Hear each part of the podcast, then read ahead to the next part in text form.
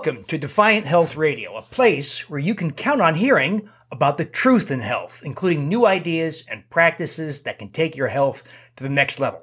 I also cover basic health issues, not healthcare issues, because modern healthcare is a failure, a failure to provide genuine health. So I'm going to discuss basic issues that includes natural ways to reverse type 2 diabetes, for instance, lose weight without limiting calories, why cholesterol is an absolute waste of your time and money, and how to reverse common conditions such as fatty liver and many other topics that are all designed to empower you in health. I'm your host, Dr. William Davis, cardiologist and author of The Wheat Belly and Undoctored Books. In this episode of Defiant Health Radio, I want to talk about something I call the mysterious case of the missing microbes. Let me tell you what I mean by that modern people have lost a considerable portion of their intestinal microbiome. You know, if, if you haven't already heard, the intestinal microbiome is a major, critical player in your health. Virtually every aspect of health joint health, mental health, sleep, skin health, liver health, uh, heart health. You name it, the microbiome either has a major role or at least influences those conditions and how you feel. It, it also even influences how long you live. Has huge implications. It determines whether you develop bone thinning, for instance, osteopenia, osteoporosis. It can determine whether you get colon cancer or diverticular disease. So attention to the microbiome is a crucial part of your effort. You know what? The doctor does not help you because there's a basic rule in health. That is, if there's no pot of gold at the end of some advice or procedure or something dispensed by a doctor, they don't care about it. It's called willful ignorance.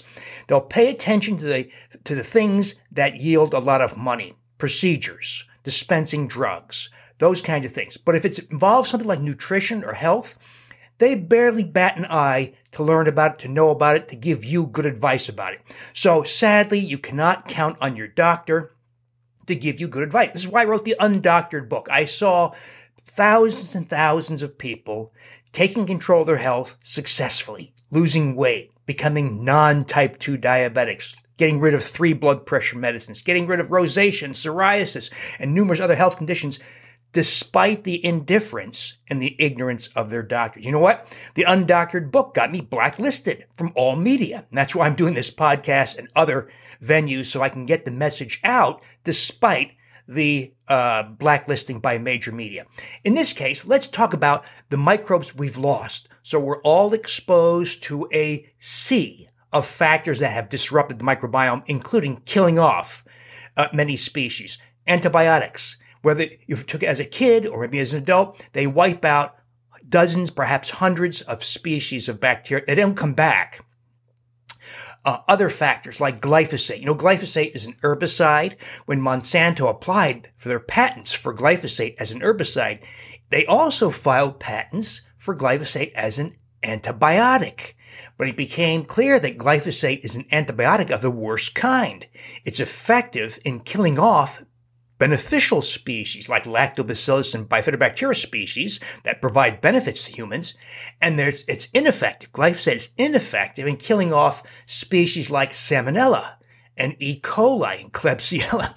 So in other words, glyphosate, when you consume a bagel or a stack of pancakes, the glyphosate in those foods, corn, soy, and wheat, and other foods, selects for unhealthy microbes. It actually cultivates unhealthy microbes while killing off beneficial ones other herbicide, pesticide residues, such as in farmed fish or in produce or in conventionally raised meats. Prescription drugs, stomach acid blocking drugs, non-steroidal anti-inflammatory drugs like ibuprofen and naproxen, statin drugs for cholesterol. All these factors disrupt the microbiome. Emulsifying agents such as polysorbate 80, Carboxymethylcellulose, carrageenan, in common foods like ice cream or salad dressings disrupt the microbiome. Synthetic sweeteners like aspartame, sucralose, and saccharin are known to disrupt the microbiome. So humans, because of all the factors in modern life, have changed the composition of our microbiome. We've cultivated unhealthy species. We've lost many crucial species. Now, identifying all the lost species, not so easy. One way to identify species that we've lost is to compare the modern microbiome, and this has been done, to people who live hunter gatherer primitive lives. They, they hunt for the next meal. They dig in the dirt for roots and tubers. They gather berries and nuts. Uh, in other words, they don't take antibiotics. They don't get exposed to glyphosate, herbicide, pesticide, prescription drugs.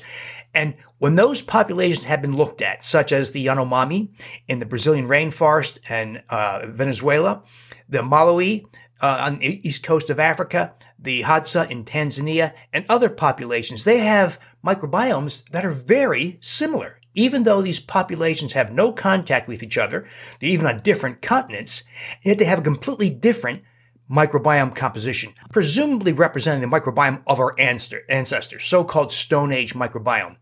Do we have to mimic the microbiome composition of those populations to regain health?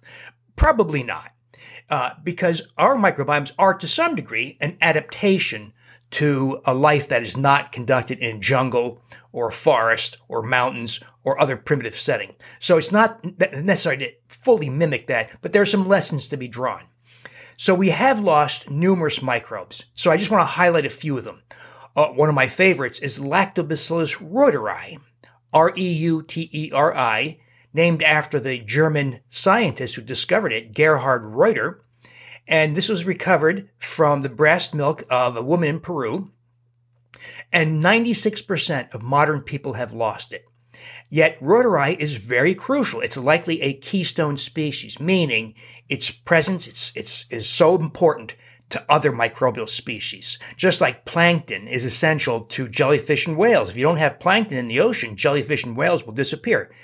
I believe that reuteri also provides this kind of keystone or foundational role in the human microbiome. Well, when you restore reuteri, wonderful things happen your brain is provoked to release oxytocin. The hypothalamus and pituitary are provoked to release oxytocin. And oxytocin cascades into so many beneficial effects. We've likely heard that oxytocin is the hormone of love. So when you have a surge in oxytocin, you feel affection for other people. You feel empathy for other people. You have a reduction in social anxiety. You may find yourself introducing yourself to strangers in line for coffee at Starbucks. You may find yourself crying more readily at movies. In other words, you're more deeply engaged and feel closer to other people at a time where there's record social isolation, record suicide, record divorce rates. Could this loss of reuteri and the resultant reduction in oxytocin be part of the uh, explanation and then restoring part of the solution? I think so. I mean, those are complex social issues that have many causes, of course, but I think the restoration of Lactobacillus reuteri and the boost in oxytocin is at least part of the solution, and you can actually perceive it. You'll feel yourself closer to your partner, to your family, to your coworkers, to your neighbors. Now, that boost in oxytocin has physiological effects also. It restores youthful strength and muscle. It preserves bone density. It gives you smoother, thicker skin with reduction in wrinkles. It accelerates healing. It generates deeper sleep with vivid dreams. It suppresses appetite. So restoring lactobacillus reuteri is a magnificently effective way to trace your back to health. Another very important microbe lost to many people uh, is Bifidobacter infantis, uh, especially the strain EVC001. 90% of babies lack this, uh, probably because their moms didn't have it to give them uh, with passage through the birth canal or with breastfeeding. Now, what happens when you restore Bifidobacterium infantis to a newborn or to a baby? It sleeps through the, it's more likely to sleep through the night. It takes longer naps. It has better formed stools with 50% fewer bowel movements, meaning 50% fewer diaper changes. Later in life, as a grown child, uh, that child will be less likely to have an autoimmune condition, type 1 diabetes, and asthma. In other words, it restores health because what, what Bifidobacter infantis does is it helps children who breastfeed digest the human milk oligosaccharides. Those are nutrients in human breast milk that are critical both for cultivating a healthy microbiome as well as numerous other health benefits. So getting this microbe, very important. And the way I advocate getting it, you can buy this, the, the nutritional supplement, the probiotic, but I think the mom should buy it before she delivers the child and then make yogurt out of it. And I show everyone how to do that in my Wheat Belly blog and in my upcoming book called Super Gut. That'll be coming out in early t- 2022. Another microbe lost to modern humans is Oxalobacter, specifically Oxalobacter formigenes. Oxalobacter is carried by most primitive people, but the minority of Americans have this anymore. And it's one of the factors that has led to an increase in calcium oxalate kidney stones. That's because Oxalobacter consumes a lot of oxalate in the intestinal tract. And so it makes oxalate less available for absorption and clearance in the urine. Now, it's become clear that Oxalobacter is really part of a consortium, a group of microbes that collaborate in this effect. So just taking Oxalobacter alone is insufficient to prevent calcium oxalate kidney stones. It takes more than that, but Oxalobacter seems to be pivotal or central to this effort to prevent calcium oxalate kidney stones. And after all, uh, there's a huge rise in calcium oxalate kidney stones after antibiotics, including in children, suggesting that's a disruption of the microbiome. So we need more information, but it starts with uh, restoration of oxalobacter. Now, how do you restore these microbes? That's another story for another day. I will be talking about that in my Undoctored Inner Circle website. That's a membership website. I also talk about it in my new book, Super Gut, and I show you how to cultivate these microbes. You get them, you cultivate them, you consume it as yogurt in very high bacterial counts, and you enjoy magnificent return to health. If you've enjoyed this conversation, I invite you to subscribe to this podcast and also join my conversations in my Wheat Belly blog, in my Undoctored Inner Circle, and watch for the book Super Gut coming out in February 2022. In the meantime, I shall be talking more via these podcasts about many of the developing and exciting uh, new practices we have surrounding the microbiome to restore health. Thanks for listening.